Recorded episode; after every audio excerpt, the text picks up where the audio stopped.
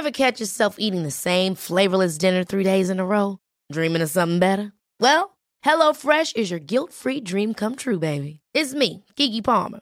Let's wake up those taste buds with hot, juicy pecan crusted chicken or garlic butter shrimp scampi. Mm. Hello Fresh. Stop dreaming of all the delicious possibilities and dig in at HelloFresh.com. Let's get this dinner party started.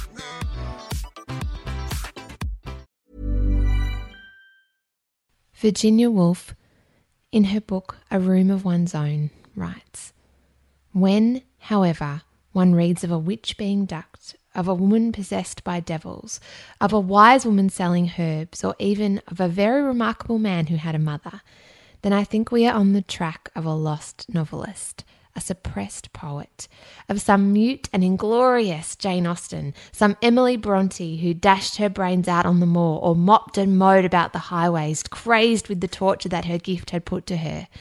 Indeed, I would venture to guess that Anon, who wrote so many poems without signing them, was often a woman.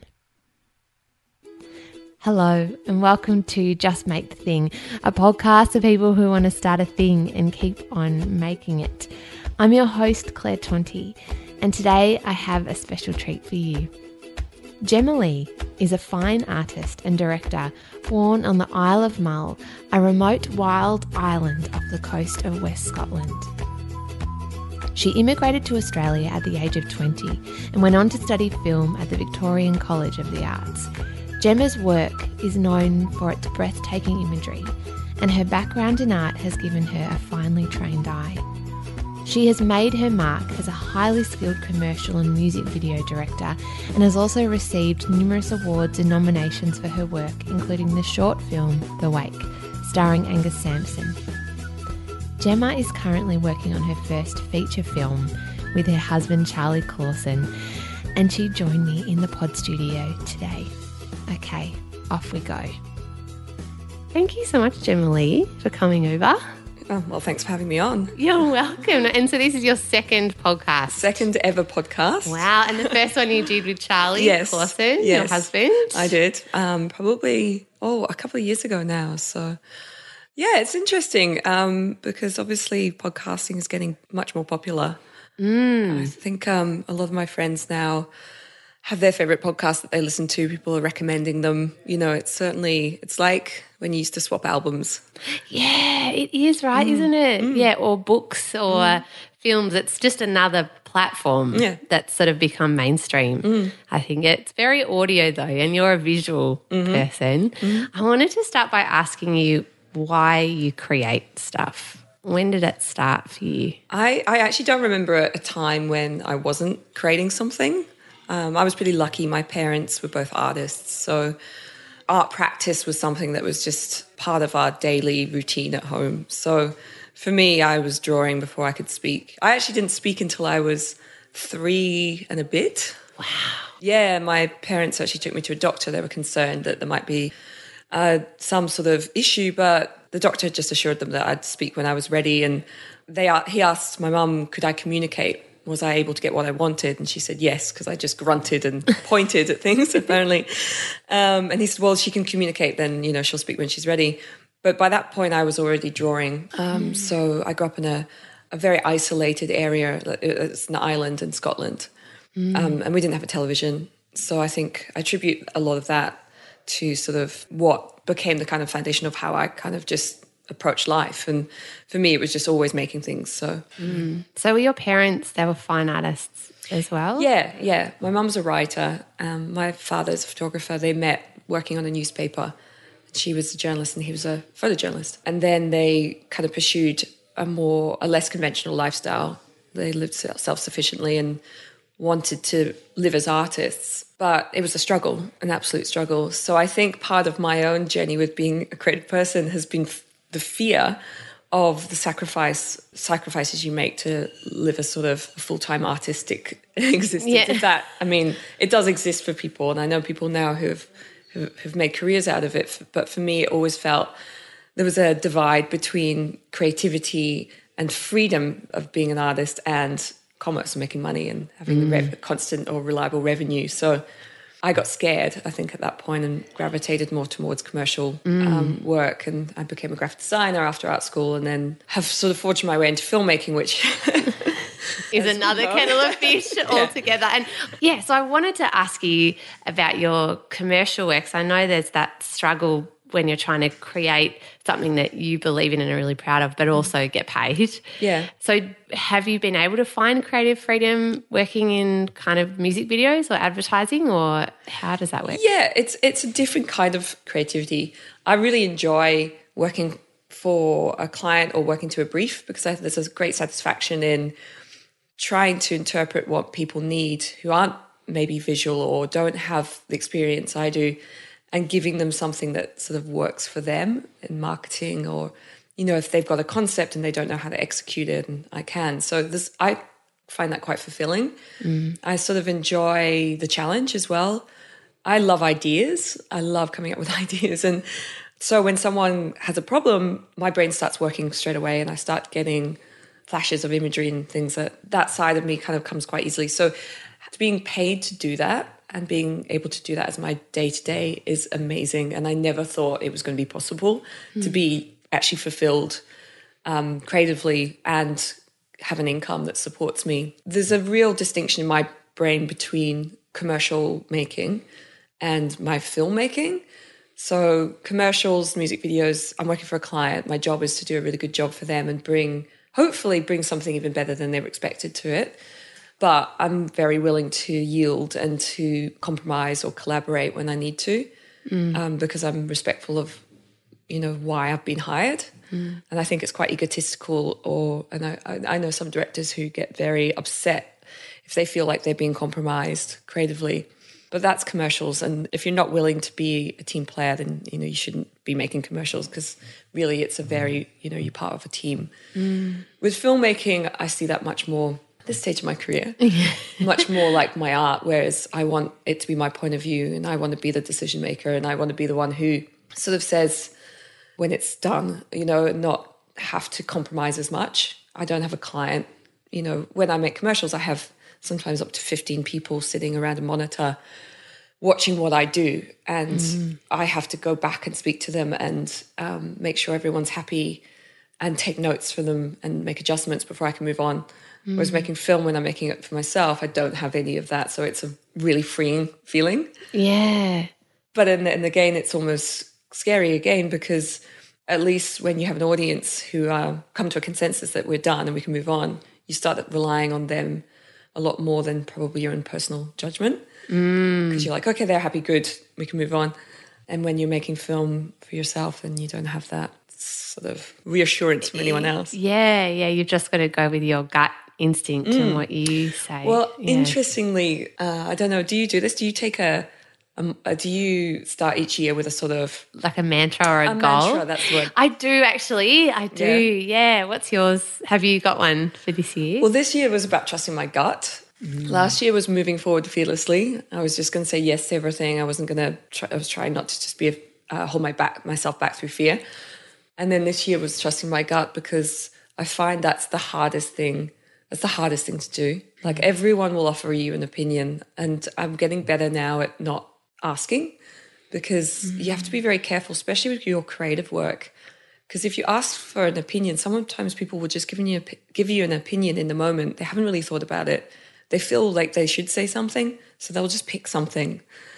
And whether that's going to be helpful to you or not, you know, in our industry, it's really important to have mentors. Um, as a creative person, it's really important to reach out to people or be able to have access to people who have not only been through similar experiences trying to get projects made or, you know, can offer you some words of wisdom, but also who understand how vulnerable and and Yeah. you know terrifying it can be to share your creativity, you know, especially if it's something that you've been laboring over. So you're trusting your gut. You almost need to quieten every all the noise around you and even your own inner critic, mm. and just see what you know you instinctively feel like you're drawn to, or or the decisions you want to make. And because we're so overwhelmed with great content now, like amazing, you know, there's something amazing. I'm watching amazing television, you know, and I'm like, wow, how am I ever going to make that? And, you know, or, you know, great podcasts or whatever. And mm. it's just like, it can feel really daunting to start be trying to start make mm. make your start in an industry and you can get very easily influenced you know or even sort of be fearful of making bold or unique decision, decisions because that's not what everyone else is doing Yeah. and I think about actually thinking about it now, going back to being that child who was isolated, you know, in a mm. little stone cottage in Scotland. Yeah. And the freedom I had there, I didn't care what anyone was going to think of my drawings. Up until I went to art school, I had very little awareness of an audience. Mm. I was just making it because that's what I did and I loved it and it was my form of mm. communication. And at art school, they taught you to critique your work and they taught you taught you to critique other work, which is helpful but it also becomes it sort of feeds that inner critic you know mm. where you're like oh i could do this but you know what's it saying? And is it going to you know be a true representation of myself? Which you don't know until you No, you know are deep into it. It's so true. Have you got an, a really sort of big inner critic, like a complex sort of mean one, or show me your inner critic Do you know what I mean? Because I think some people don't have any inner critic at all. They seem to swing through the world and not be self analytical. And then I know other people, myself included, almost have like another person who's just constantly being like, "That's not good enough." What's your What's your experience with that? probably less so now i did feel i felt like that um, when i was at art school and i think it felt foreign to me. Felt like it was something i had um, inherited through that experience. Back me up on this but i'm a great believer in just doing. Like i just don't want to spend too much time debating or thinking or analyzing. I just do. And sometimes then i reflect on it and go hmm, maybe it would have been better to put a little bit more work in but Plan a bit or plan it, something. Yeah, that's why he's the producer. Um, but yeah, the inner critic to me it, it isn't really a big hurdle for me. Um, my biggest hurdle is is an industry. I'm coming into an industry that's incredibly difficult. It's a challenging industry, film industry. You know, especially now. So I think where I get fearful is letting myself down in, in circumstances where perhaps, you know, if I was a guy or if I'd sort of pushed a little harder to make more short films after I finished film school, then perhaps I would be having more opportunity now. So it's not really a critic of judging myself day to day. It's more reflecting on maybe the opportunities I, I'm, I could have made mm. more, more of an opportunity. Yeah. Yeah. What do you mean by if I was a guy? Well, you know, that's a loaded. I mean, No, um, but I find that really interesting because I kind of know exactly what you mean in a way. I think when I started, it's very different conversation now, and it's very topical now. And you know, I, when I started as a filmmaker ten years ago, there was very few female directors in the industry. In fact, I I was interested in making film from the age of twenty when, mm. Um, and it took me another five years to pluck up the courage to tell anyone. Um, and it was when I met a director, a good friend of ours, Greg McLean, who made Wolf Creek. He was the one who sort of said, oh, it sounds like you want to direct. And in my mind, I hadn't allowed myself to even imagine that was a possibility because I didn't think women directed films. I had a, and I didn't realize this. It was like a, an unconscious thing. I just had this image of men with beards wielding scripts, you know, old men who were like, you know, I had this vision of what I thought a director was going to was was, and I didn't think I f- I, I Fit into that. Yeah, Yeah. so um, it stopped me for a long time, and then I met Greg, and he said you should apply to film school, and I went to film school, and I noticed while I was at film school because I'm very, I'm quite technical, I'm good with my hands. Straight away, I was like, I wanted to pick up the camera and I wanted to shoot things, and I started shooting other students' projects. But I noticed a lot of the women didn't. A lot of the other female students, they would sit back and they would take notes, and I was one of the few that was sort of quite in my year. It could have been different in other years, but mm. I was kind of more willing to kind of get in there and push my way to the front to get you know mm. my time with the camera and stuff. And and then since then at every stage of my career i've been reminded at some point about my gender and sometimes it's in a positive way or it's really nice to work with a female director or it's the first time i've worked with a female director or in when I was starting advertising, it was very tokenistic. Production companies like to have one female director on their books. It was only ever one, and it was in case they get a script, you know, with babies in it or with fashion or something that women do and Tampons or something. tampons exactly nappies and tampons i was all i would this is, i always say i've had had more cars than I've had kids, so give me a car out, you know. yeah. But I've, I've, I've definitely, it's definitely was an influence on on me and probably the opportunities I got. I was definitely turned away from a few production companies because of my gender. Um, mm. You know, I would have taken it on the chin if they'd just said, "Look, we don't think your reel's there yet," you know, mm. or it's not, you're not a good, creatively a good fit for the roster. But on both occasions, from two, I won't name who they are, mm. of the biggest production companies, my gender was used both times. Wow. One was, we don't really see uh, there's enough work for women. You'll be struggling. We had a woman once, didn't really work out and then the other one was, well, we already have a female director.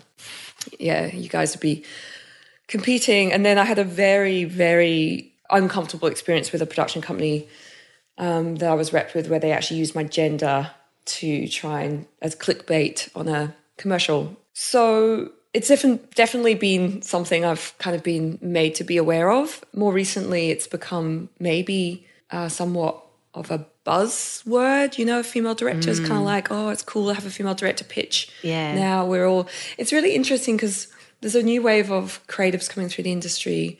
There's younger people, you know, taking those creative positions. There's a lot more women, creative teams that are women as well.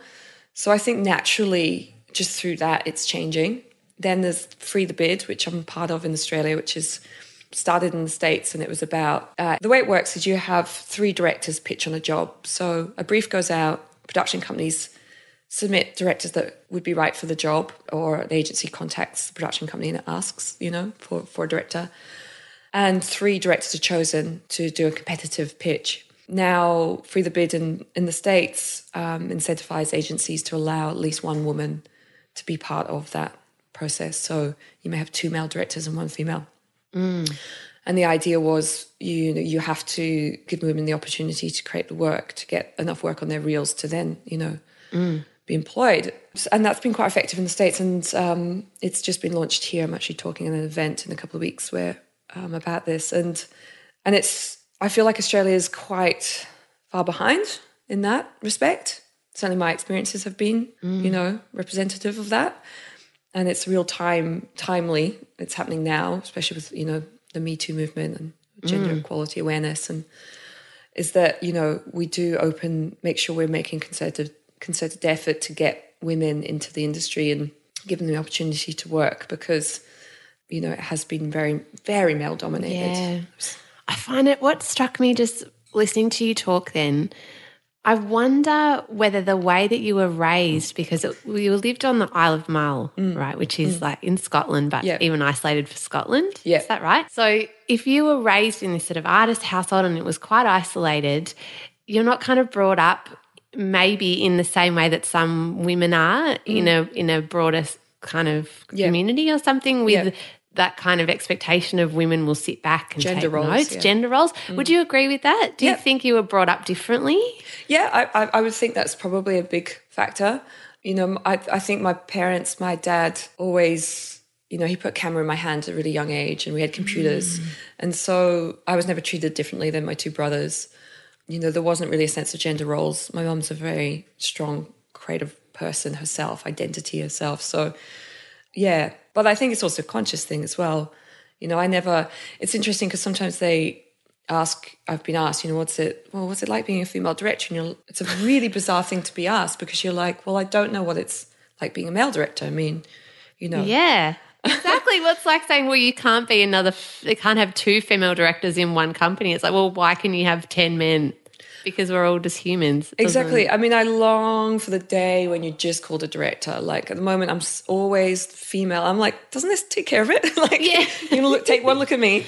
You know? Yeah, yeah. And um, so I'm just a director. You know, I'm not a female director. I'm a director. I mean, I think it's also cool to own it and be proud of the fact that you know you're a minority and you mm. know that you offer something a point of difference. I think that's cool. But I also think that you know the whole tags. It's just another way of kind of putting you in a box, you know. Mm. And that's why I mean, Charlie, I've been working really hard on our screenplay. It was a very concerted effort, very conscious effort, because I wanted to make a genre film because I felt that the easiest thing for me to do would be to try and make a, a drama. Mm. And we did after film school, made a, a drama called The Wake that did well at festivals, and we were looking at maybe making that into a feature film but I was like, but that's not really the films I enjoy. I do enjoy dramas. I love a good drama, but I lo- I grew up watching horror films and action films from the eighties, and my you know my favorite films were you know Total Recall and Pet Sematary and you know Die Hard or something. yeah or ET or you know like Yeah. I loved um, action adventure and I loved genre and I was like I- well that's my point of view. I want to make I want to make a film in that you know genre and I'd sort of become aware of Kathryn Bigelow at that point because she, you know, she made um, a few genre films before. Then she went on to make The Hurt Locker and you know mm. Oscar-winning films. But Yeah. her first films, her first film Near Dark, I was like, well, that's cool. Like she's a female director, and you can't tell by her work. She made Point Break, you know, you can't tell by her work her gender, and that it made me really excited because I, suddenly it was like, well, that means that I'm not going to be pigeonholed and I'm not going to be limited. So we set out to make a film that was a genre film that had action in it because I enjoy that kind of work. But I also wanted the opportunity to try my hand at it and have that experience. So um, with making music videos, and um, that was my training ground. So we did a music video for a Victorian band, Stonefield, and uh, the Sisters, Four Girls, great band. Mm, they're awesome. They won Triple J um, Unearthed, didn't they? They may have, yeah, yeah, they may have, yeah, I'm pretty sure. I, yeah, they're great and kind of rock out. Like Yeah, they sound like Led. Zeppelin. Yeah, really cool. They're very, very cool. And they, they came to us and they had a pretty modest budget and they wanted to just make a music video. And we, I wanted to do some car stunts and I thought it'd be really cool to put them in into a kind of a grindhouse kind of a video where they're driving cars around, playing games of chicken, smashing them up. And we ended up with a, we did a car flip, car roll Oh, so cool. and it's a cool it's a cool clip and they look great and it was really fun to shoot. And it was I worked some stunties that we knew who they we filmed it all up at their property and their safety officers as well. So it was all mm. done really safely and done really well. And um, it's cool. And I was like I love doing this. And it was my opportunity to try my hand at it so that when we have action sequences in our film I've had the experience of working with stunt guys and know mm. how team works as well so So, because the film you're talking about now is Blackwood, Yeah. right? So Charlie has written the script, Yes. um, and he's written. I saw he also wrote the wake Yeah. about his father's funeral, Yep, yep. right? And then Yep. so you directed. So you're sort of a writer director. We're a team. Team, yeah, a team. Like like me and my husband James, Yeah. the same, Yeah. all in the mix. Yeah. Where are you at now with Blackwood, and what's the journey been like so far with that film? Um, Well, I think I read somewhere that, and I'm going to get this wrong, but I'll get the essence of it, is that the people who are happiest have a long term personal goal that they're working towards that's outside their family or friends. It's just something personal, you know, so it could be writing a novel or making a film or, you know, traveling or something that, you know, they're mm. working towards and you chip away at it and it's just you, yours. And I feel like that about our film is that, you know, our friends in the time that we've been making the film have had kids grow up, be born, grow up and go to school, Whoa, um, you know, and they've bought houses and people have different priorities. We've just been trying to make this film like it's the longest pregnancy ever. but I wouldn't change change it. I've loved it. It's been difficult at times, and we've had to learn so much about the business side of film, probably like you guys, you know, in your industry. And we've had to learn how to be better writers. I mean, Charlie's definitely done the majority of the writing, but most of it's come from both of us sitting down and workshopping ideas, doing read throughs with actors, watching other films and talking about them and analyzing them, and then working with mentors along the way. So it's you kind of learn some fundamental lessons about life, psychology. You know, you're creating characters from the inside out.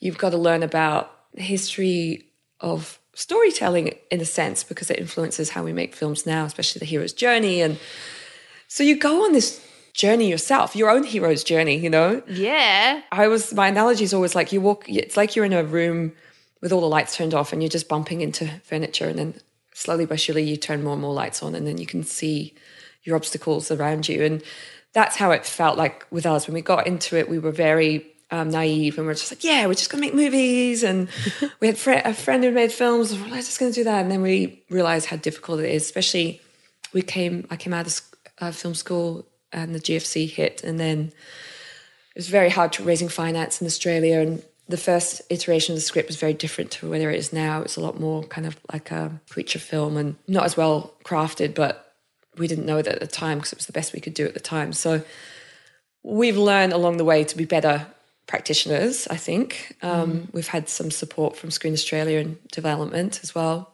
And now we're at a stage where we, touch wood, um, we'll be making it soon. Um, so there's a few more rounds, things we have to go through.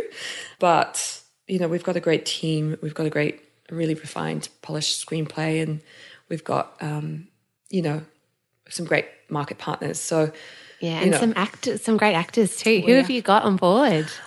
I don't know if I can say. Oh, okay. Well, I won't. Okay, I won't ask. Well, but it's exciting. But Very tell you what, I promise you this that very soon, if we are successful in the next round of funding, I'll come back and talk about it Okay. in more more depth. Done. Okay, excellent. I'll hold you to that. Yeah. Yeah. Like I remember you were saying before while we were eating lunch out in the garden that it's there's so many pieces that go into a film and if one piece falls over like an actor pulls out or Yeah. some piece of funding then the rest of it yeah, all collapses. It's like a house of cards. Yeah. Yeah, yeah. Yeah, and look, it's I take heart from hearing other people's stories. You know, we felt like you know, you always feel like you're going through these unique circumstances on your own, and then you speak to someone else, and they're like, "Oh my god, you know, we got." We went through the same thing. We had such and such attached. They fell, fell off the project. We lost our finance. took us three years to raise money again. And you're like, oh my God, I'm really sorry to hear this, but thank you. Yeah. you're making me feel so much better. yeah, I'm not the only one that's had all Yeah. this fall apart. What keeps you going? What keeps you motivated to really get this thing off the ground? I love being on set. I absolutely love it. I, I it's the only thing I'll get up in the morning for, and quite often because I shoot a lot in locations, I'm up at four o'clock in the morning for it. Wow. It's the only thing in the world that, that makes me excited. You know, um, I love the collaboration with um, other creatives. You know, whether it's your art director or today I was doing a sound mix on my new short film and sitting in the you know with the sound designer. I love you get a real buzz. It's like being in a band. You know, you get a real buzz jamming with other people and. I love that energy. I love ideas. I love um, feeling that that sort of idea grow and nurturing it and the creation. It's the creation of it. And then um, the idea of having a career in an industry that I would I would feel very lucky to be part of and uh, excited to to do my job. So I mean, for me, before I was a filmmaker, I didn't really ever enjoy working. Like I, I enjoyed, I was busy, but the idea of having to go to a job and have a boss, an employer, I was just not very good at it. I just wasn't. So, you know, this is, I, I feel like I'm good at this. So I enjoy it and I want to keep doing it. Yeah, that's an amazing thing to be able to say. I think often people struggle with just finding what it is that mm. lights them up, you mm. know? Because once you know that, it's so much easier to pursue it. But a lot of people just sort of are sleepwalking through things because they haven't You've nailed just got to be yet. prepared to make mistakes. Like I did not know I was going to be a director. I did. I changed my job probably every year or two. I was a lighting designer, and then I was a graphic designer, and then they're always in creative fields, you mm, know. and and- visual sounds like yeah, but I worked for a bit in fashion, and you know, I did a bit of work in marketing, and you know, I could never really find. I never really found anything that gelled. But I, I just changed it. I was like, okay, well, that didn't work. What next? You know, and mm. Charlie would laugh at me. He's like, one day, you know, you're like, you want to build websites. And the next day, you're like, I'm going to, you know, print, do t-shirt prints. You know, but I was just willing to kind of keep trying things till I found something that I like doing enough to keep doing it. But what the interesting thing I found, and this is often what I sort of, if people ask me, you know, to give them advice about getting into film, it's actually really beneficial if you do a bunch of other stuff first. Because great advice. all of these other skills you'll gain are really, really helpful because um, now I sit uh, boardrooms with, you know, account executives and we have to talk about um, executing a commercial campaign.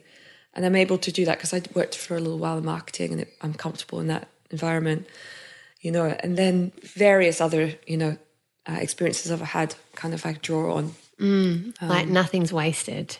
Nothing's wasted, no. Yeah. And you know, if you're not enjoying what you're doing, I mean, look, I, I don't have the res- responsibility of having a family yet. So it's easier there to to say, look, you know, I'm just going to stop doing that. I'm going to do something else, you know. Mm. But I also think that, you know, we get sort of stuck into the idea of, well, I don't, we get stuck by the feeling of, I don't know what I want to do, so I might as well just do this. And I think that's a, a somewhat dangerous kind of place to be because, in actual fact, until you try something, you don't know, you know, whether you're, you're going to be mm. good at it, whether you're going to enjoy it. And I worked with this writing lecturer. He was an NYU lecturer. And he said to me, No idea starts off as great. He said it becomes good because of the work you put into it. So, you know, you have to be prepared. And I think this is what I learned from art. And Charlie and I have this discussion over and over again when he gets frustrated with his writing. And I'm like, when we studied art, we learned to make a mark all over the canvas. So you you cover the canvas, so you're not looking at the blank canvas. And then you just chip away at it. You just draw and you make marks and you make marks until, you know, something forms. And I think that's the idea is that you just keep chipping away at what you're doing. You know, you keep making your marks and then you stand back and there's a picture there, you know. And the, even if the picture's not correct, you know, even if you meant you were set out to draw a vase and it looks like a potato. that is definitely what would happen to me. it's your potato. And, you know, no one else could make that, you know, like you could. So, I mean, I think some of the best work, whether it's film or music or art is not the perfect work. And if you look at amazing artists like Van Gogh or Klimt or mm. you know these masters, they start off really formal, their formal training, and then later in their life they draw like children. Mm. Um, and the reason they do it is because to draw like a child is free and it's pure and it's you and it's you know unbridled.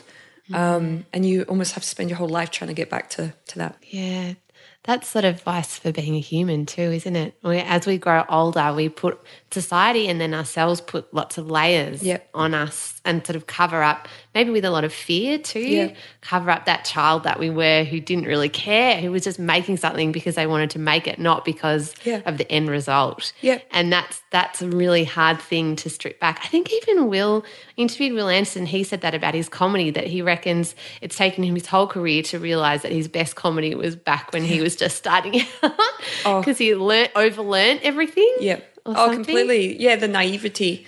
Like yeah. when we started first started making films, we just made them. We didn't realize how difficult it was going to be and how much money it was going to cost. Yeah, it's money. It's the thing, isn't it? I know. Yeah. I have the most expensive hobby in the world. You herniate money, um, but you don't. And but then you know to be a master at it, you, you, there is a, a training, you know, and it's that ten thousand hours. But then I think what you have to say always comes back to your point of view, what what you want to express. And there may be an audience for that, there may not, but it doesn't mean that you're not, mm. you know, you have no right to express yourself. Like, yeah, I, I get angry at people who frown on amateur theatre, for example, or think, well, you you have a band, but you you never played a gig, so what's the point? It's like that's that's not the point. You're not commodity. You know, you're not judged on. You're not given permission to do what you want to do by your success, you know. Yes. Oh, absolutely. You know, you if you want to go and record a podcast with your mate, you fucking should. yeah, just bloody get on and do it. Oh gosh, that I reckon that is so true because I think that what is why a lot of people stop making mm. stuff, whatever it is. If it's they were in really into ice skating as a kid or yeah. basketball or they love painting or drawing or yeah. writing or whatever it is, they stop doing it because someone somewhere says to them, "Well, it's not good enough to be a job." Yeah. So, or you don't have the discipline to do it for 10 hours yeah. a day and write an, an opus or something. So, sorry, but that's it. Don't bother. Whereas actually, as human beings, I think we're designed to just make stuff. Yeah. And if it's bad, oh well, make another thing. Yeah. It's not about the end process, you know? I'd spend hours in the life room drawing, and drawing anatomy is my, probably my other favorite thing to do. It's very difficult, and often you don't get it right, but when you do, it's really satisfying especially like hands or noses or things that are, you know, complicated to form. And through repetition, I got better. I definitely got better. I mean, I definitely, there was a reason why I went to art school in the beginning. I, I had, you know, some talent when I was young, but I definitely got a lot better through repetition. And I think that's sometimes what we think, sometimes what we do is we put a lot of uh, value on things that are work in progress, you know. So you know the idea of your podcast it's like well uh, we don't know what it what i don't know what it is yet. So just through the act of doing it you you discover that you know? So yeah. I think sometimes just getting up and and this is the artist way just doing it every day at some point you'll become a master of your art whatever that is. Yeah. Oh that's nice. That's nice to think isn't mm. it? But you have to be showing up and doing it for yeah. yourself. I wanted to ask you something you said before that you had to find your point of view or mm. that when you went to art school in Scotland you didn't have that yet mm. or know what you want to say. Mm. Have you nailed what it is that you want to say now? What your point of view is? cool. Okay, cool. She's not I- perfect. Excellent. I wish I wish I wish it was that easy because your point of view changes. You know, I think now I'm much more aware of what stories I want to tell, and a lot of it's to do with expressing emotion, making people feel. Uh, what I was failing at doing, or what I f- didn't know I wanted to do when I was younger and, and painting, was I wanted to affect people. So I was just sort of, I was very involved in the f- uh, function of doing something without really knowing why I wanted to do it. And I think now I know why I want to do it. I want to make, when we made The Wake and we watched it for the first time at a festival with an audience in America, and there was a big audience at the festival, and we could hear, I could hear them laughing. And I could hear people crying at the end. It was quite an emotional ending. And we had people coming up to us afterwards and asking us questions. It was a little seven minutes short. It's a true story. It's, you know, it's, it's heartfelt, but I didn't expect it to have that kind of impact. And when it did, I realized that was my function. It was my function as an artist was to make people feel something, um, and that was really satisfying. So I think the way I do that is going to change, and I'll probably, you know, be successful at it sometimes and fail miserably at it, in other times. But that's mm. okay because the desire to do it's going to always be there. Yeah. well, What I loved about the wake was the fart jokes. but then how it- that juxtaposition, that's my favorite feeling Yeah. of laugh crying, Yeah. you know, where it's so funny and then yet also Charlie's character just breaks down. And Yeah. it and I think it's that exactly nailed that exact emotion of what it's like to Mm. lose someone you love and be at a funeral. It's so insanely funny and and then Mm. You feel almost inappropriate for laughing. yeah, you do. But then it's also heartbreaking. Yeah, I, I, I, I loved it. I thought it was beautifully shot as well, and the way that you use sort of the light. Mm. I noticed that in your other film too. In, I watched um, The Bride Oh yeah. as well. Yeah. What did you want to say with that film? Well, look, this is a perfect example of a film that I don't think was successful. We made The Wake, and then um, not long afterwards, we were like, "Oh, let's make another film." And I actually wanted to make a genre film. I wanted it was going to have a very different ending, but we realized we just didn't have the finance to do it at that time. So we rewrote it and just made it kind of a bit more of a, a softer ending. I think, I mean, it still it still works, but I don't, I'm not. I don't think it's a good film. Um, but it was a good experiment because it what it taught me was not to compromise on that idea. I shouldn't have made that film. I, sh- I should have picked something that we could do within the means that we had rather than water down, dilute an idea that could have been made at a later date, probably better. But you don't know that at the time. And I think it's really good to just go out and make stuff like a lo- most filmmakers have made dozens, hundreds of shorts that, you know, you'll probably never see. You know, they, the thing is, you don't, it's not about the film sometimes, it's about getting out there, you know, working out coverage, um, learning how to storytell, you know, working with actors. It's all of those skills that you're learning. So um, I think it's really important to make as many projects as you can before you get the opportunity to make your, you know, bigger film. So I just made a short like a couple of uh, months ago, which I'm just finishing off now.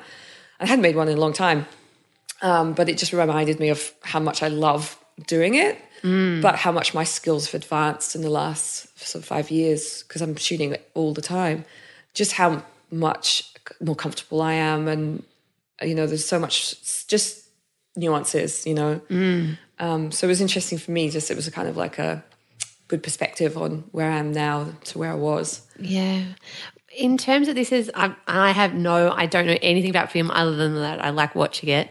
What what is your favorite kind of way to shoot or the, te- the from the technical perspective? Do you have particular equipment that you love or sort of settings that you love to work in? What if I if you could just wake up and be like I'm Gemma amazing director, I would choose how I want to work today. What what would you choose? Um, I like to work with a small crew, and I like to be outdoors. Um, I like to be in the real elements. I'm not someone Planning for your next trip? Elevate your travel style with Quince. Quince has all the jet setting essentials you'll want for your next getaway, like European linen, premium luggage options, buttery soft Italian leather bags, and so much more. And is all priced at 50 to 80% less than similar brands. Plus, Quince only works with factories that use safe and ethical manufacturing practices. Pack your bags with high-quality essentials you'll be wearing for vacations to come with Quince. Go to quince.com slash pack for free shipping and 365-day returns. who's ever gravit- gravitated to working, working in studios.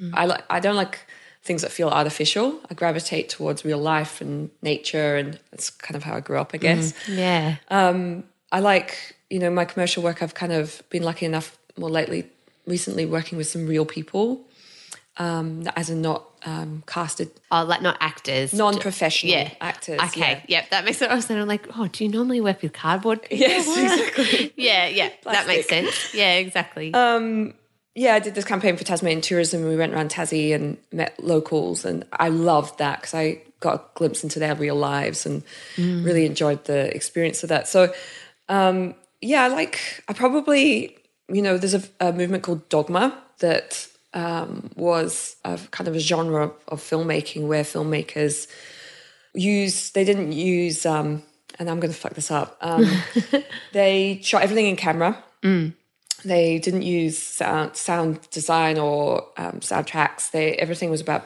sort of pure art of just capturing stuff in the moment. And there's a film called uh, Festen uh, called The Celebration, and I saw that um, in the late '90s when it came out, I think, and it made me want to be a filmmaker. That film because it was so it's such an incredible story and the performances are incredible, but it was so real and it was so effective. And I remember sitting in a tiny cinema with a very there was a small amount of people, and no one left their seats after the film. Mm. And everyone was out in the bar afterwards, kind of talking about it, canceling each other. It was just really, you know, knocks you around the movie, and it made me go, ah, I want to do that. That that's something that's really powerful, you know. And so I think so. You know, Lars von Trier and Gus Van Sant, Gus Van Sant, those kind of filmmakers who work in that style really appeal to me because they're there's something very kind of pure and um, sort of real about their their filmmaking process. Um, so I kind of I probably would gravitate towards that, but uh, I also really appreciate you know the filmmakers who are able to do incredibly technical setups. I just and you know who are very labor intensive in, in their work. Um, You know, David Lynch, I'm a huge fan of. Yeah, I mean, I'm still. This is this will be my first feature. Hopefully, I'm making soon. So um, until like you become a parent, you don't know your parenting techniques, no. right? no. So- no. No. You just have to do it by do it, and then you learn on the job. Mm. Do you have to? Did you have to do a lot of experimentation with different types of cameras? And, and that kind of thing. Do you have to know a lot of that technical side of it? Look, it depends on what kind of director you are. I mean, there are some directors who are very technical, and like James Cameron, you know, um, and then you can sort of rely on your team. So your DP. I mean, I have my preference of camera and gear usually, and I always have a conversation with my cinematographer about it. Um, and if we're going for a certain look, we'll talk about the lenses we're using. But I also really like to trust their eye as well. So I usually I have a couple of DPs that I work with and I love working with, and we have a shorthand with. And for instance, the DP Simon Oslands, who shot The Wake, I do a lot of commercials with him and What does DP mean? Director of uh, photography. Okay, yeah, cool, excellent. Just checking. Yeah.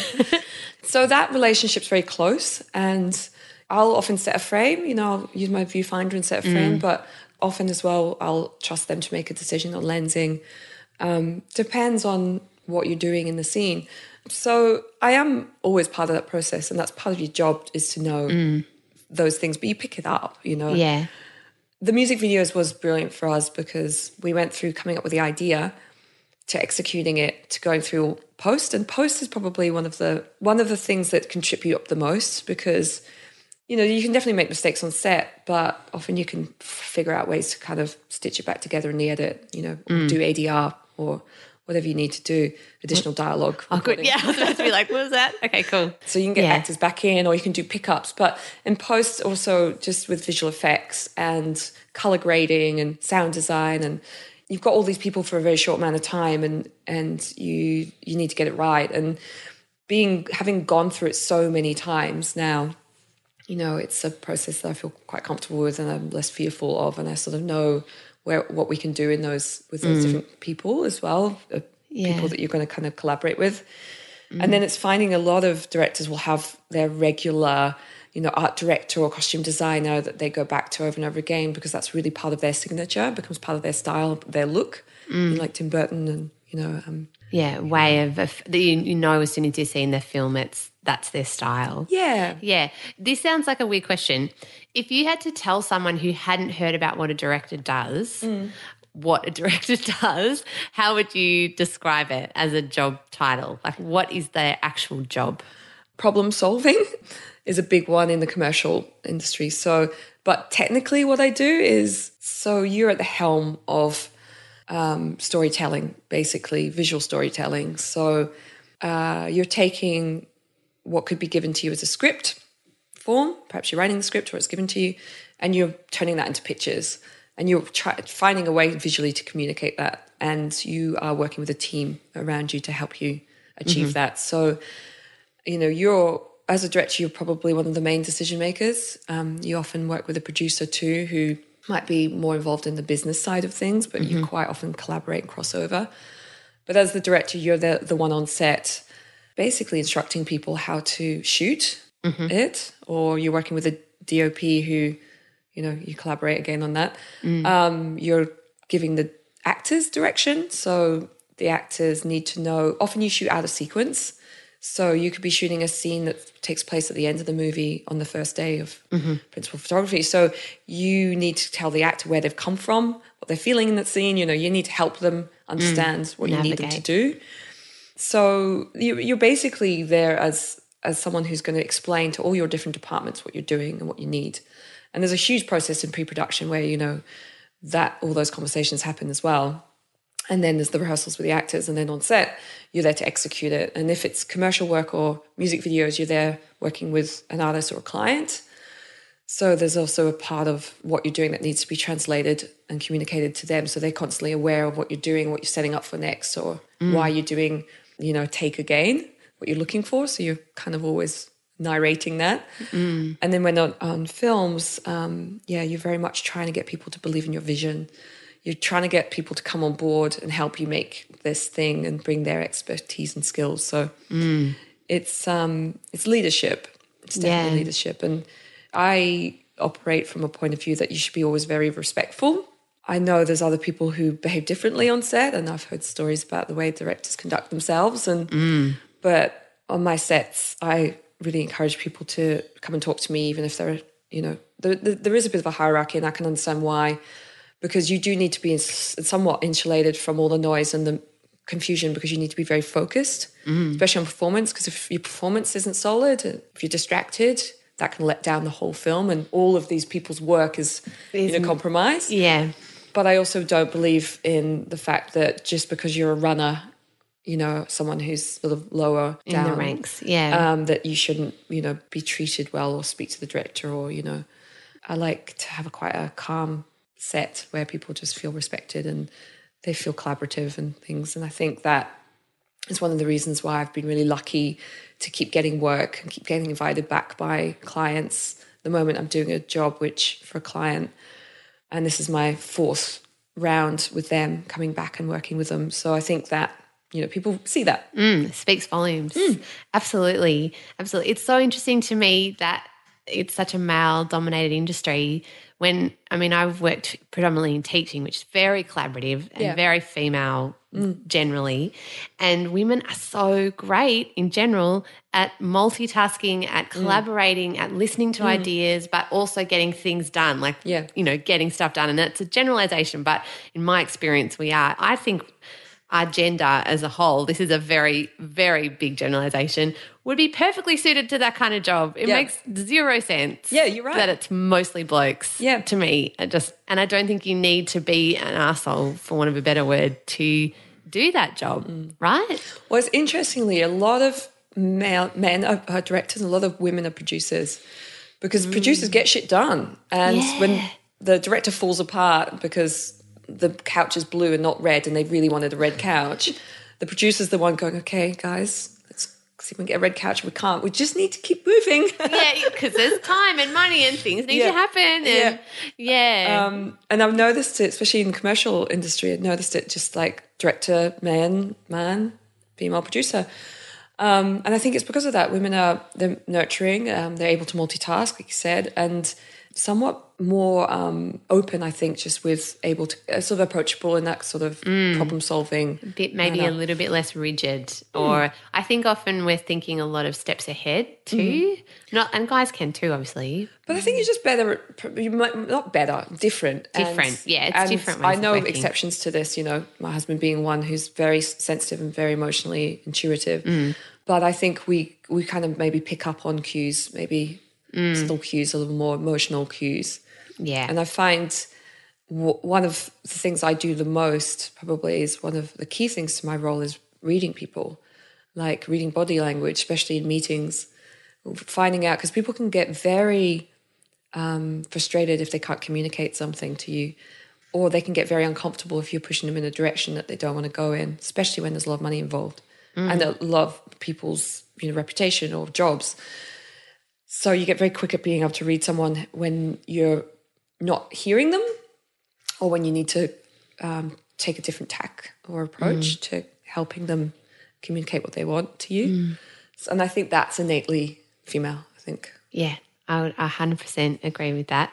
Um, this is a bit of a different tack now. I wanted to ask you what it's like to work with your partner. Right. Like in like live and work and do all the things. How do you find that working with Charlie? I can't imagine not working with my partner. Um, I get we get asked this a lot, and people say it almost. They're so surprised. They're like, "How can you work together?" I mean, I would we would tear each other apart. And personally speaking, I don't want to be in a relationship with someone I couldn't have that creative collaboration with because it's such a big part of my life.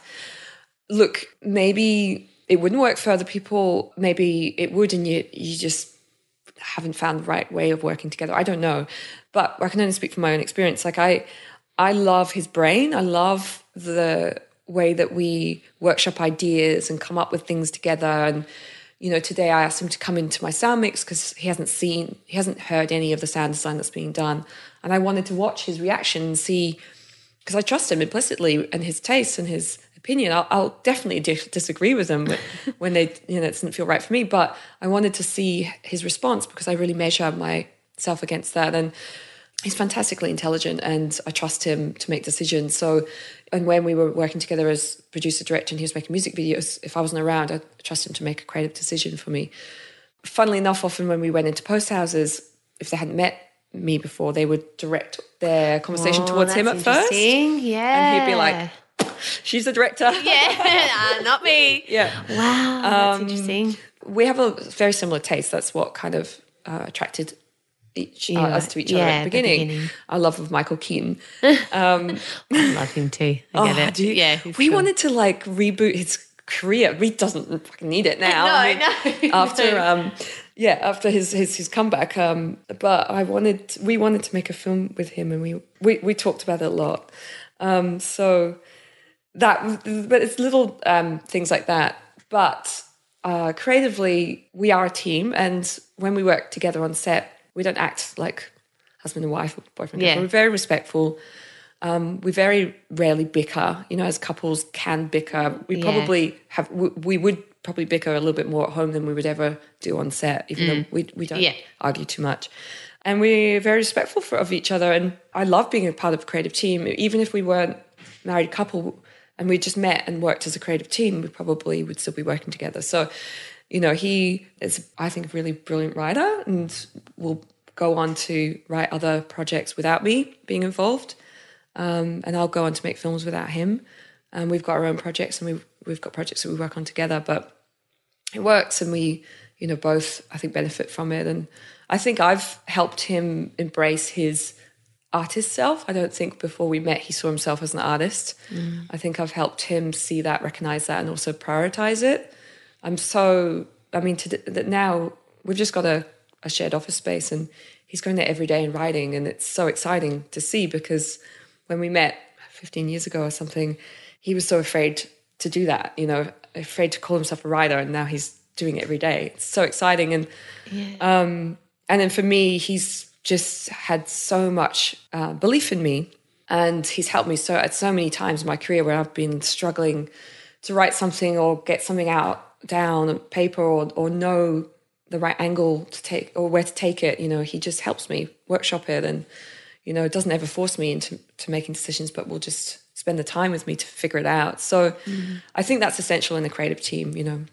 And you both bring your skill set to it and balance each other out. Yeah. You, like you guys. Yeah, it's the best. Like we get the same question a lot. Mm. How do you do it? How do you work together? Oh god! And people have these like faces on. Mm. And to me, it's I mean, touch wood, but it's the best way to work because it's all in the mix. Your work is also your life, and it's shared and collaborative. And I yeah implicitly trust his mm. instincts and mm. mutually supportive. And so mm-hmm. you've got someone else that sort of works in tune with your brain to Yeah. feed back ideas and mm. Yeah I, we we um have loved it. It's been so great. And i'm sure it doesn't always work for everybody too and people are different but yeah we've really really enjoyed it so far. So Yeah, good. and I mean, we talk about you guys a lot because we hold you up as kind of an example of you know, a couple who have managed to, you know, you've given up your day jobs, which is phenomenal. Well, you've turned this into your day job, yeah yeah we have yeah and that's a huge achievement. Oh, thank you. It really Oh, is. Wow, thank you so much. That's so nice. See, I look at you guys because I do so much of the business side of it, but I'm only starting to actually create stuff of my own. So I'm doing this. yeah, I'm trying. Exactly, I'm starting, and so I really admire you and and Charlie as well because you're creating and writing Mm. and producing. So isn't it funny how you can look at other people and Mm. Sort of wish or admire their sort of way of doing things, and you don't know how they're thinking about you? It's really interesting. Well, every great movement in art has always come from like-minded people banding together and forging forward, you know. And I kind of feel like we're sort of part of that wave in Australia. There is a lot of content creators, you know, Mm. artists and you know, even like James Fosdike, you know, illustrator that Oh, works with, he's brilliant, with yeah. boys, like, you know, what he's brought to them um, in the form of his artwork and his skill set has been incredible. And you know, now they're looking at, you know, they've created a comic strip together and they're creating content now together. And that's what I kind of think about creativity, you know, is, you know, you, you sometimes feel like, you know, you make it in a bubble, you make it on your own. And then when it's ready, you share it with people. And I mm. just think that's a mistake. I think it should just be something that you're constantly sharing and uh, so collaborating with other people in whatever form, like doing something like this, where, you, where even just for me getting to talk about my, me and my process is making me kind of much more aware of it, you know? Yes, yeah, like and more analytical and reflecting on it. just- yeah, conscious. Yeah. And I think that's where, you know, I, I really hope in Australia, this is what my hope is right now, is that, that the funding bodies become a little bit more accessible to filmmakers at a lower um, level. So some more micro budgets. You know, with streaming channels, you know, like Stan and Netflix, I just hope that there's more access for filmmakers um, to make low budget work and get into the industry because the more voices we have in it, the more inspiration, you know, the more stories will be being told and the more you have a flourishing industry and more work for actors and, you know, uh, crew. And so, you know, I feel like we're on the, I really feel like the ball is back in the court of the creators at the moment because with content, people desperately need content. There's an insatiable need for content, you know. The stuff I'm making for for the advertising industry, you know, we're making digital, we're making TV, we're, you know, there's just so much content that I think if you're able to create that content, you know, write it, film it, whatever, um, then people are going to need you in a way that maybe wasn't as There wasn't as much of it, really, Wasn't right? much of it, Or thank you, yeah. prolific. Yeah, Yeah. It just wasn't. They didn't need you in the same way, like because there was only one or two platforms. Like there might just be TV. Or Exactly. You could radio. just go to a creative agency and you could get, you know, your creative agency to write, you know, you had your, your creatives writer, Hmm. copywriter to do that. But it's now, well, how do you make something that's engaging for five minutes online, you know? And, Hmm. and you can't just give that to a couple of guys who sit in an office and they've got a bunch of other projects going on. You know, you go out and you find a really interesting voice, you know, a documentary filmmaker or, you know, a kid who's, you know, wants to make something about something meaningful to them. And you know you give give them a shot because that's going to make engaging content um, that draws an audience in. And i guess it goes back to the idea of that being more, a bit more pure and a bit more honest the kind of um, content you're making. It's even affecting me now where I'm, i think well i can make something for pure entertainment's sake or our film blackwood is it's a genre film and it's entertaining and it's you know that's its its its aim but its purpose, purpose but yeah. it's about climate change. It's about a time when Australia is being affected by climate by climate, change, which is on our doorstep. So, you know, we get to have our point of view and we do get to talk about and discuss topics that are, are interesting to us, you know, mm. still in that kind of media entertainment kind of um, form. Definitely. And also having like a female protagonist, a Mm. strong female protagonist. I do gravitate towards um, female protagonists, um, female stories. I do feel like there's a bit of a responsibility and an authenticity of me telling those stories because obviously I, I love your voice comes through the characters. Um, Charlie has been predominantly the writer on this, so you know he's been learning a lot about teenage girls through my experiences. I was going to say, actually, I meant to ask Charlie about that. It's interesting writing a story from a teenage girl's perspective. Yeah. Yeah. Yeah. and a lot of it's you telling stories to each other. Interestingly, I've, I've got a television show in development as well about women in the music industry in the 1980s. Yeah, that would have been amazing. Yeah, be so we're we're writing that at the moment. era. We're writing the pilot, and Ah, we had a bit of development money for that. So we've been. I'm working with a different team on that one, but we got six women together to do our writers' room. Um, we flew in um, an amazing woman, Patricia Resnick, who wrote the Dolly Parton film Nine to Five. Oh, wow. Uh, she's they're doing a sequel to it at the moment actually, and she also worked on Mad Men. And anyway, she helped. She came into the writers' room and helped us sort of break the pilot episode. And I learned a lot. I I never sat in the writers' room before, so I learned a lot about that process. But most of it was these women just telling stories and us relating to things and sharing kind of war stories. And to be in a room full of six really intelligent women who were mm. really creative and had really interesting opinions was a, u- a really unique experience and something I'd never experienced before. I work mainly with men. Mm. And to have that many female creators around me was wonderful. And I came away from it just, it was like therapy. Came back, mm. back from it really charged, really inspired, and really kind of hearing other people's kind of, we were talking about, because when we were building the story ideas and the characters kind of arc and details, we were sharing stories about, you know, times where we had experienced sexual harassment or, you know, had uncomfortable situations, some very uncomfortable for some people who were sharing them. And afterwards, we were like, wow, that was like a group therapy session. you know? And suddenly you feel like, fuck, wow. Like we've all gone through these very similar experiences, different stages of our lives, different generations as well. Yeah. Um, and that's why I think it's so important that we tell more women's stories and we have more mm. women involved in telling those stories mm. because there's an authenticity and a necessity and a kind of somewhat, you know, cathartic experience that can come out of it. And I think it's starting to happen now with, you know, much more female driven content. But I uh, have noticed, I mean, they did, Jessica Jones um, last season brought on all female directors, mm. which is really fucking bold and awesome. And but I've still noticed of, of quite a few projects being made where it's about women, but you still have a male director at the helm. And I'm not saying you shouldn't, and male and men directors deserve to work as much as we do. I'm not trying to take the work away from them. But I think, you know, we we should be making concerted effort to make sure women have a really strong voice in our industry mm. and not just rely on, well, he's done it before, you know, it's safe. We should go down, you know, a safe path with this. It's like, well, no, It's time for a change. And yeah, make a con- make a make a conscious effort for it to shift, and and it will. Yeah. Yeah, I, I totally agree. I actually, I've been talking about this a lot with other friends of mine. I feel like in the last few years that I've stepped through the looking glass, and mm-hmm. I wonder if you've had this experience or whether you've always been very strong in terms of your feminist perspective. But I did not realize how much things weren't equal for us in lots of industries until very recently, mm. and the way that we're represented in film and mm. books and and art. As I mm-hmm. know, Hannah Gadsby talks about that in mm. her Netflix special Yeah. about how women are all uh, painted from a male, Male perspe- gaze. a male gaze, like for all of time, Yep. and we're always nude and half falling Yeah. over, or like very stiff, or very haggard, or you know. And I and suddenly I've seen that in film as well. Mm-hmm. That the strong female characters, even that I quite admired growing up, I suddenly look at with this fresh mm-hmm. lens, and I'm not enjoying things that I thought I would. Mm-hmm. Even The West Wing, I watched the first season of that and was a bit like, oh my god, there's a lot of sexual harassment in this. Are you? Have, is that a new experience for you as well, or have you always that? Or I think I've become more acutely aware of it. I've always seen it, and you know, I've always. My mum's quite feminist, and I was always brought up with the idea that you know it was things weren't equal, um, and that we should challenge that.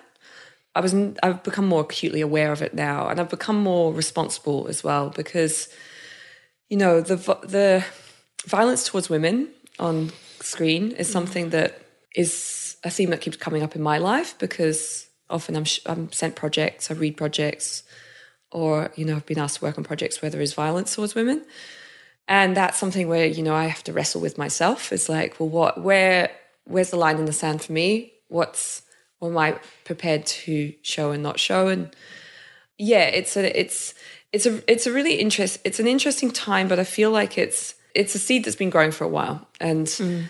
The Me Too movement is so necessary and and mm. long overdue. But it's almost like in the seventies with the women's liberation. You know, it's a, a flame that gets fanned and it grows and it grows and it grows, and you can never go back now. Mm.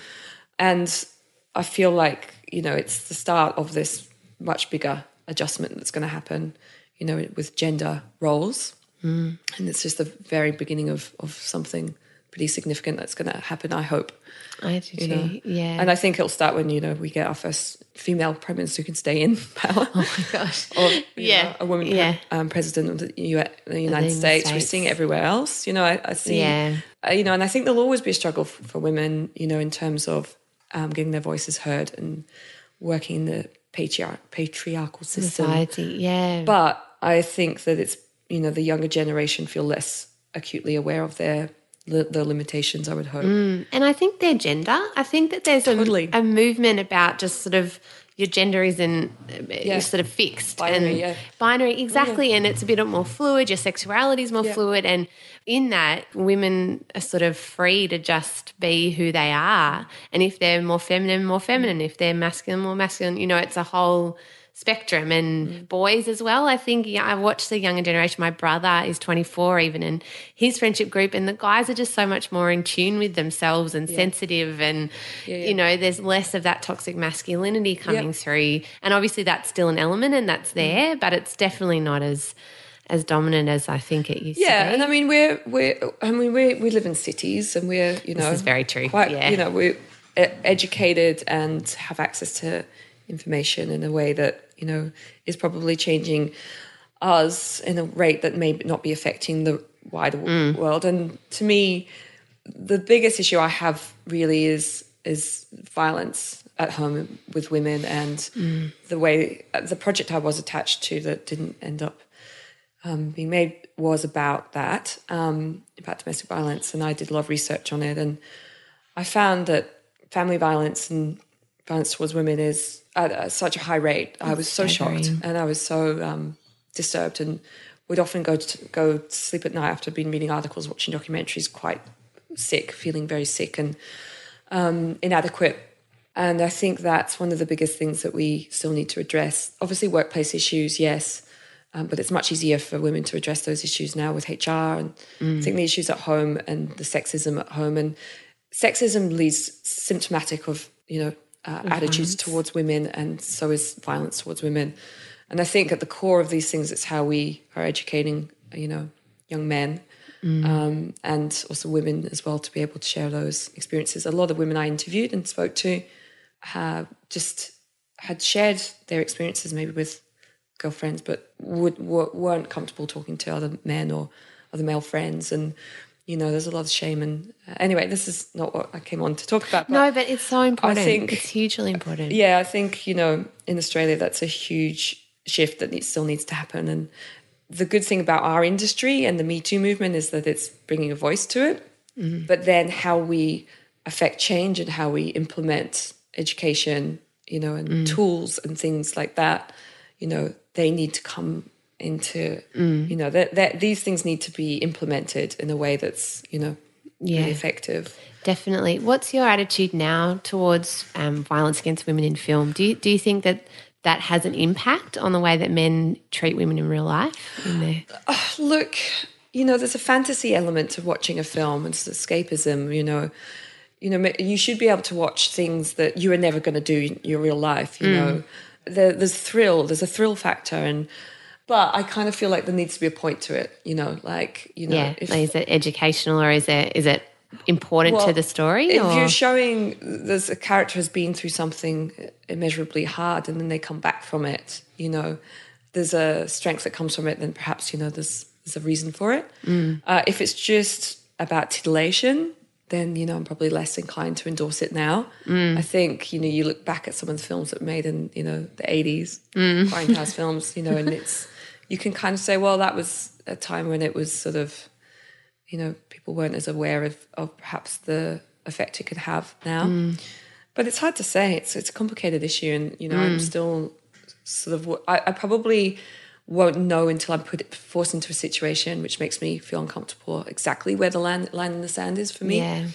But I definitely want to be someone who promotes strong women on film and mm. strong female characters that are flawed as well as, you know, heroes. So I mm. think that's the most interesting thing to me. When I saw Girls, for example, I was blown away by the, how real those characters were. Oh my gosh, I know. I know? knew so many women like that. Or You my, did, right? Yeah, But yeah. then you were like, why haven't I seen this on screen before? You know, and then you look at Sex in the City and you're like, oh my god. You know? I know.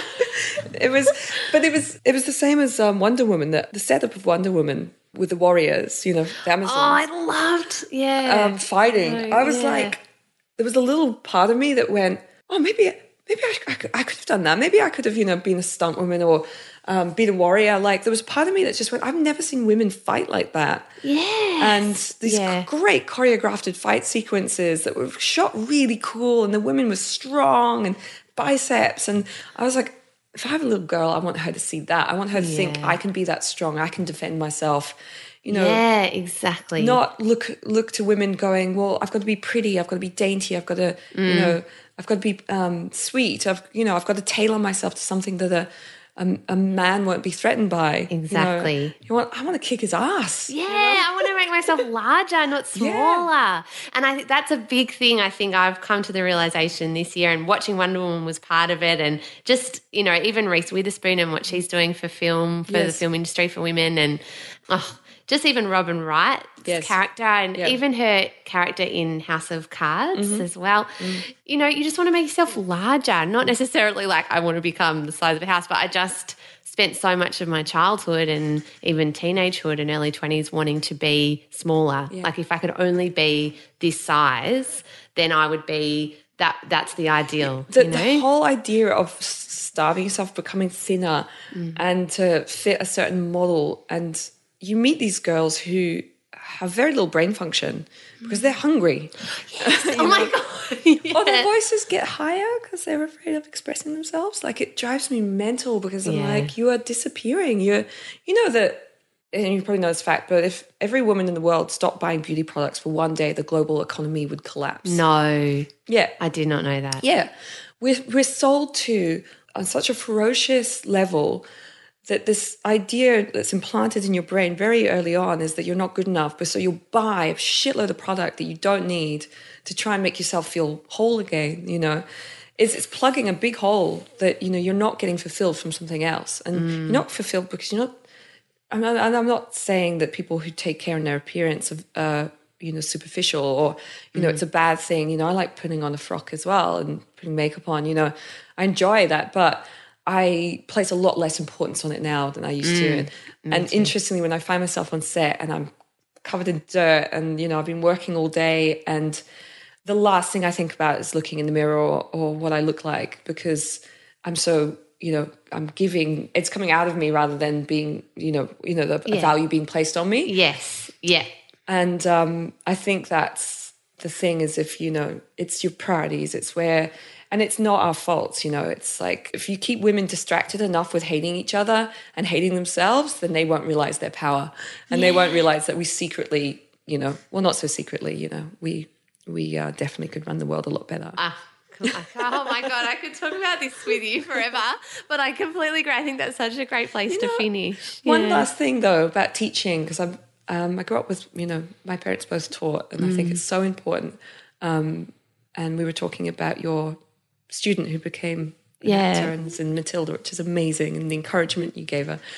I think it's so important. Um, when after Afghanistan and um, they were sending in aid money to help rebuild the country. When they gave it to the men, the men would buy guns, and when, when they gave it to the women, the women would build schools.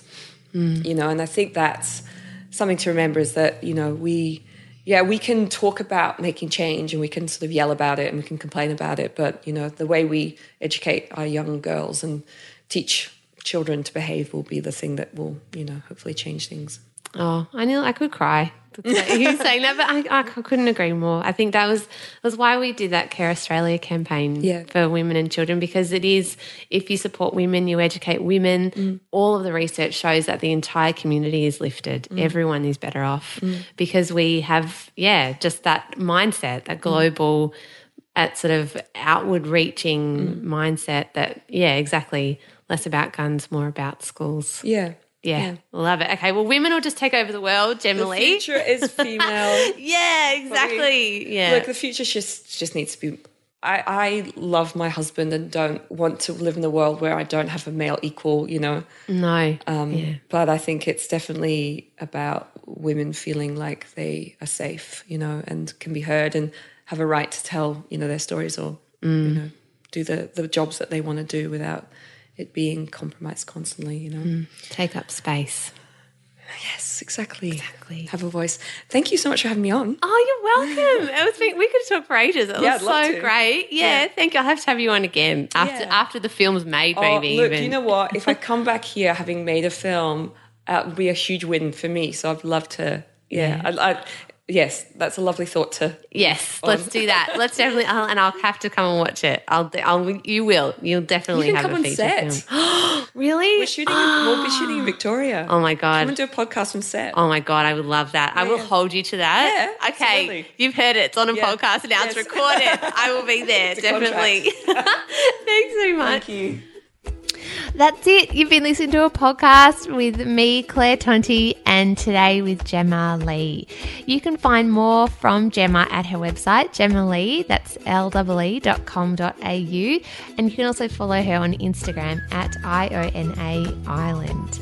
You can follow me on Instagram at Claire Tonti uh, for more interviews and stories and updates on this podcast. And you can also subscribe. That would be amazing in iTunes um, and give us a rating and a review. We would love to, to get that. Um, you can also find more podcasts just like this one, including Charlie Clausen and Wil Anderson's Tofop um, on planetbroadcasting.com. Thank you to everybody who donated to our Care Australia charity campaign. It is finished, and we raised a whopping $47,456.23 for women and girls living all over the world in difficult circumstances. Thank you so very much. Um, it'll make such a difference in the lives of those women and girls. When we empower women, we raise up whole communities and improve the lives of children everywhere as well. So, again, amazing. Ugh, I get emotional talking about all this kind of stuff, but it really makes um, so much difference, I think, in so many people's lives when we reach out, even if it's as simple as a dollar, um, to contribute to making the world better. Um, so, thank you, everybody. Okay. If you're someone out there who has a project who wants to get started, Gemma's advice about just doing and not thinking, I think, is the best thing to do. So just do and worry about whether it's good later. That's it from me. Have a great week and I'll speak to you soon. Bye.